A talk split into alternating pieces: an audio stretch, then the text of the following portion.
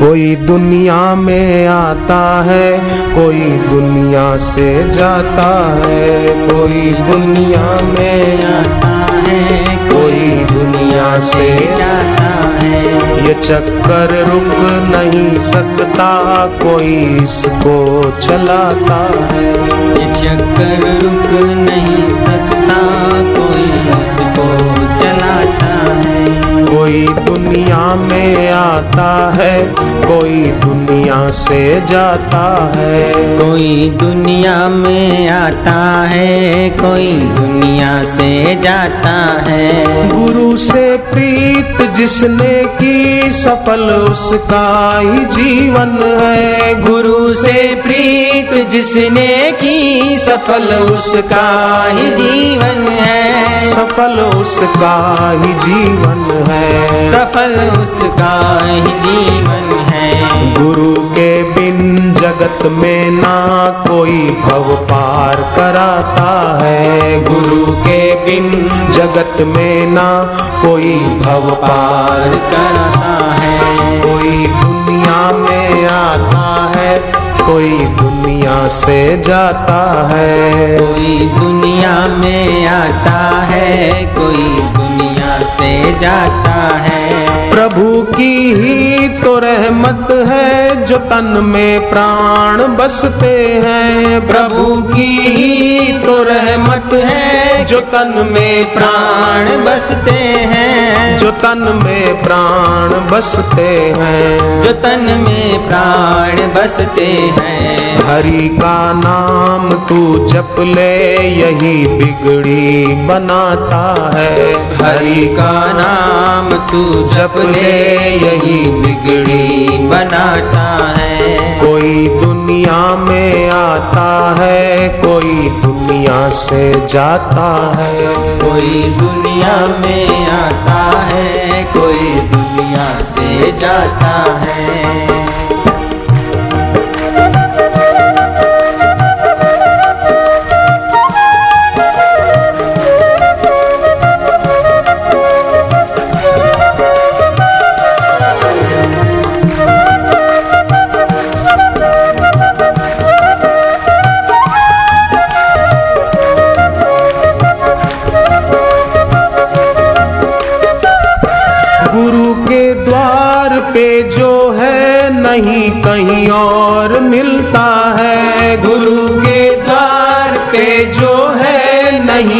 कहीं और मिलता है। गुरु के द्वार पे जो है नहीं कहीं और मिलता है। गुरु के द्वार पे जो है नहीं कहीं और मिलता है।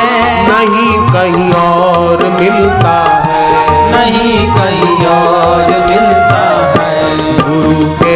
जैसा ना कोई है। गुरु ही भाग्य विधाता है। गुरु के जैसा ना कोई है। गुरु ही भाग्य विधाता है। कोई दुनिया में आता है। कोई दुनिया से जाता है। कोई दुनिया में आता है। कोई दुनिया से जाता है।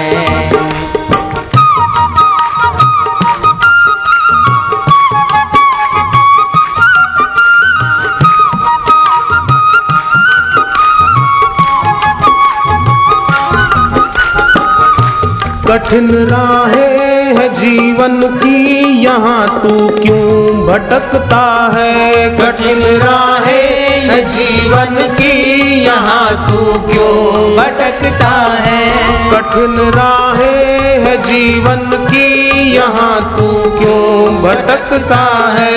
कठिन राहें जीवन की यहाँ तू क्यों भटकता है? यहाँ तू क्यों भटकता है? यहाँ तू क्यों भटकता है? गुरु के द्वार पे आ जा तू क्यों मुश्किल बढ़ाता है? गुरु के द्वार पे आ जा तू क्यों मुश्किल बढ़ाता है?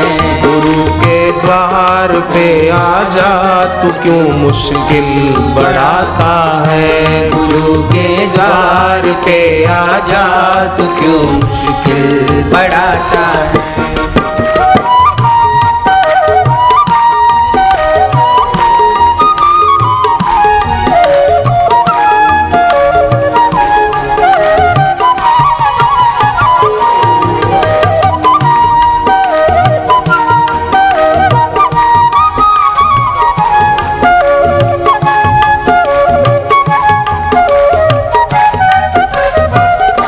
ये मानुष तन जो है पाया नहीं हर बार मिलता है। ये मानुष तन जो है पाया नहीं हर बार मिलता है।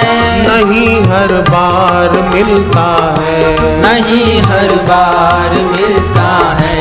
पाया है जो ये अवसर उसे तू क्यों गंवाता है? पाया है जो ये अवसर उसे तू क्यों गवाता है? कोई दुनिया में आता है, कोई दुनिया से जाता है। कोई दुनिया में ये चक्कर रुक नहीं सकता कोई उसको चलाता है। ये चक्कर रुक नहीं सकता कोई इसको चलाता है। भलाई कर भला होगा बुराई कर बुरा होगा।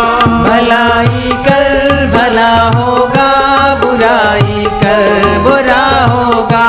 बुराई कर बुरा होगा। बुराई कर बुरा होगा।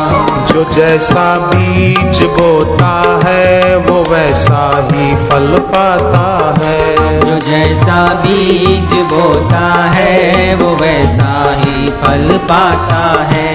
कोई दुनिया में आता है कोई दुनिया से जाता है। कोई दुनिया में आता है कोई दुनिया से जाता है। तो दुनिया से कोई आता है कोई जाता है। बड़ भागी वो है जो खाली हाथ नहीं जाता। देखो गुरु से जो संपदा मिलती है ना ज्ञान की वही संपदा है। बाकी सब दिखती संपदा है पर है विपदा। उसका उपयोग करना चाहिए यथा योग्य कमाना चाहिए। धन कमाने के लिए वेदों ने मना नहीं किए, पैसा कमाओ। और उसमें अगर अड़चने आती है तो मंगलवार को, शनिवार को गणेश जी की मूर्ति के आगे हनुमान जी के नाम से दिया जलाया करो कि हमारे इस कार्य में आने वाले विघ्न दूर हों। हमें शक्ति प्राप्त हो, हम इस परिस्थिति से घबराए नहीं।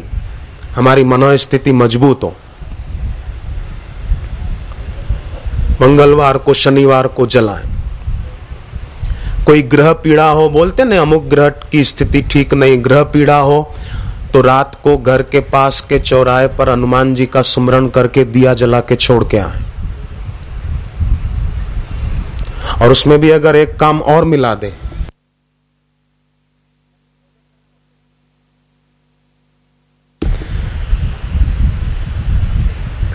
जैसे आश्रम में जाते हैं तो आश्रम में वट वृक्ष की परिक्रमा करते हैं तो वहाँ भी अगर दिया जलाया जाए, गुरुदेव का, हनुमान जी का सुमरण करते हुए तो भी नारद पुराण में लिखा है कि दीप प्रज्वलित करने वाले के कष्ट दूर होने में, कटने में उसको मदद मिलती है।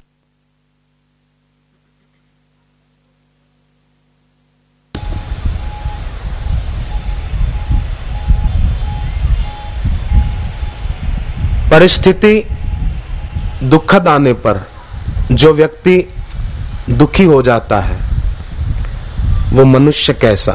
परिस्थिति कैसी भी आए, पर सोचे कि ये भी गुजर जाएगा। कोई बात नहीं। मेरा कोई प्रारब्ध कट रहा है। अच्छा है, भविष्य में आने वाला दुख, वो अभी से नष्ट हो रहा है। हरी हरी, ओम ओम, ऐसा करके अपना थोड़ा मन का भाव बदल दे। थोड़ा जप करने बैठ जाए उस समय। कोई भी चिंता सता रही हो, कोई भी व्यर्थ का विचार आ रहा हो तो तुरंत जप करने बैठ जाए। जैसे शिव जी की बात उनकी पत्नी ने नहीं मानी, सती ने तो शिव जी चिंता न करने लगे। शिव जी तो जप करने लग गए। शिव जी भी। भगवान शिव जी जप को महत्व देते हैं। विष्णु भगवान ने नारद जी को कहा कि जो हुआ, सो हुआ। अब तुम चिंता न करो, अब तुम जप शुरू कर दो, जप।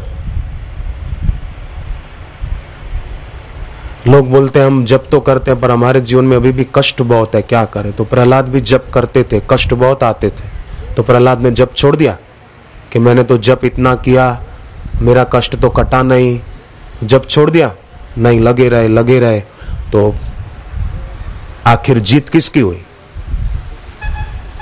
लोग कोई कोई बोलते हैं, अभी तो हम छोटे हैं, हमारी तो उम्र क्या? हम क्या कर सकते? तो ध्रुव पाँच साल के थे। नारद जी से मंत्र दीक्षा लेकर अपना कल्याण नहीं किया। आप बताओ। कोई बोले, हमारे को तो अमुक बीमारी है, इसलिए हम साधना नहीं कर पाते थॉमस आल्वा एडिसन, वो बचपन से ही बहरे थे। सुनाई कम देता था बेचारे को। पर कितने बड़े विज्ञानी हो गए। ये सोचो।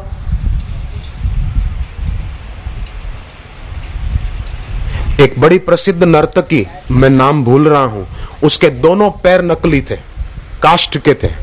और वो बड़ी प्रसिद्ध नर्तकी हो गई। उसके पैर नहीं थे, कट चुके थे। कृत्रिम पैर, नकली पैर थे। और ऐसा नाचती थी कि नर्तकियों में प्रसिद्ध हो गई नृत्य कला में। इसलिए कोई भी व्यक्ति अपने को दीनहीन और लाचार ना माने। कोई बोले कि हम तो मैं तो कन्या हूँ, मैं तो स्त्री हूँ, मैं कैसे साधना करूँ? कुटुंबी विरोध करते हैं तो मीरा का सब विरोध करते थे।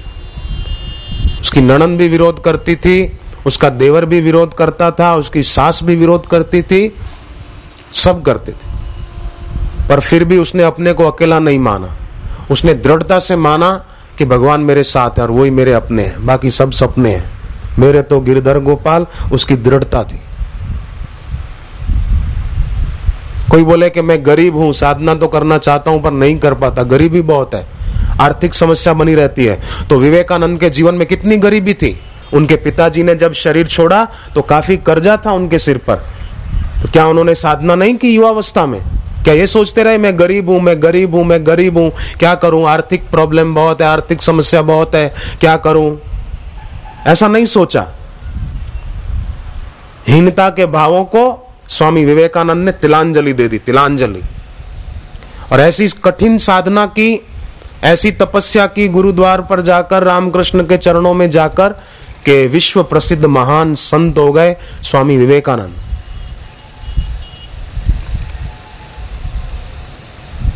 इसलिए कभी भी अपने को लाचार तो मानना ही नहीं।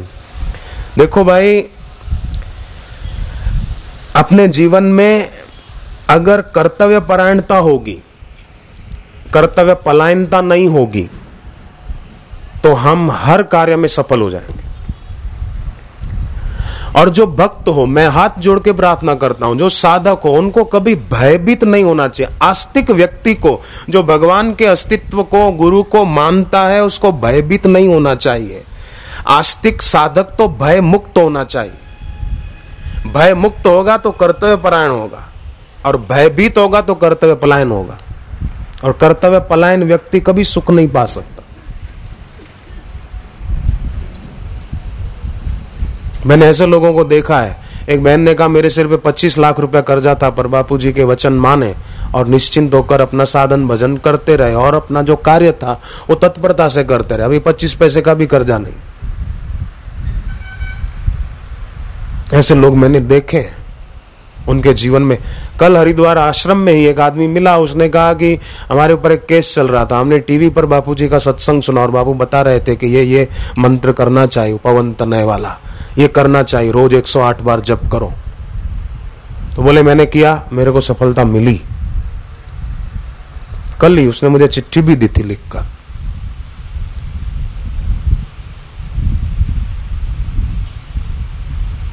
परिस्थिति दुखद आने पर घबरा जाना और भयभीत हो जाना, ये समझो मुसीबतों को और आमंत्रित करने के समान है। इसलिए हम उसको आमंत्रित न करें। हम तो गुरु ज्ञान को, गुरु कृपा को, गुरु भक्ति को आमंत्रित करें बस। अपने आप परिणाम बढ़िया आता जाएगा, बढ़िया आता जाएगा।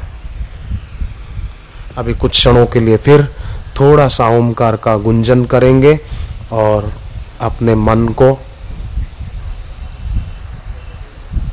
भगवान में, गुरु में लगाते जाएँगे। हरि ओ